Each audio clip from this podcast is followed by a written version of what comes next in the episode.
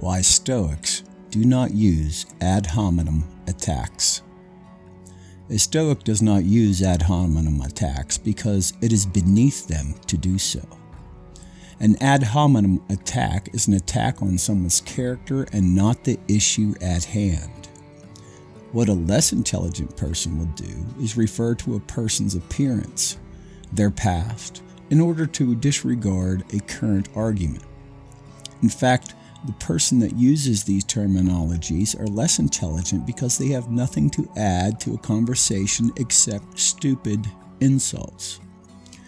They, in fact, want to close it down because they have reached the limit of their understanding and cannot go on any further intellectually. Examples of ad hominem attacks. They were wrong in the past about this, so they are wrong now.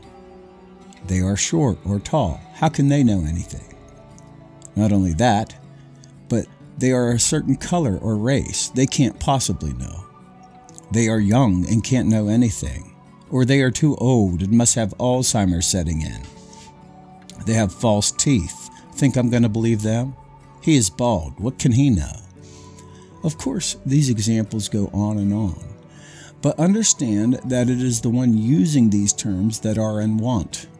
Because of their limited understanding, they choose to insult the other person's character, which reveals their own ignorance.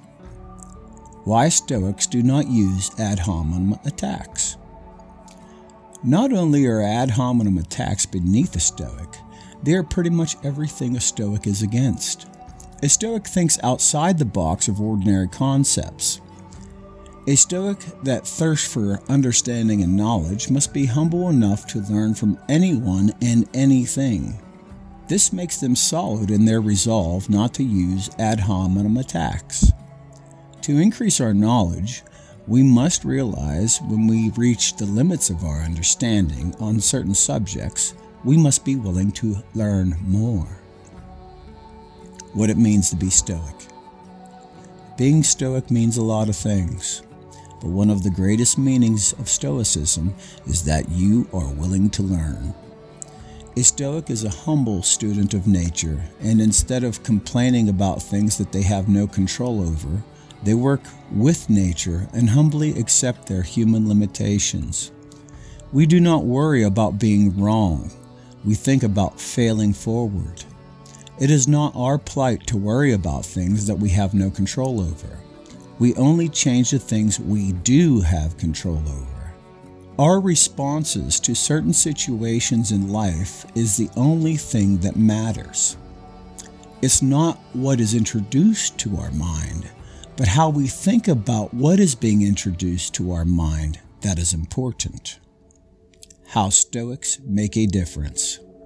A Stoic's resolve is one of the most powerful that you will ever be introduced to. Poise, class, intellect, love, compassion, and peace, only to mention a few of their qualities. Stoics are not cowards. If they can change something or make a positive difference, they are not afraid to take action with something that is in their control. They also refrain from many different things, like making ad hominem attacks. You will probably not see a Stoic get upset about a natural disaster but they will help when it comes to the cleanup and saving lives. Just because a Stoic makes the resolve not to worry about things that are not in their control does not mean that they are cold, shallow people. No, rather, this makes more time in their mind to think about what they do have control over. They then make an effective plan of action and execute it. They are truly the best friends and mate a person can have.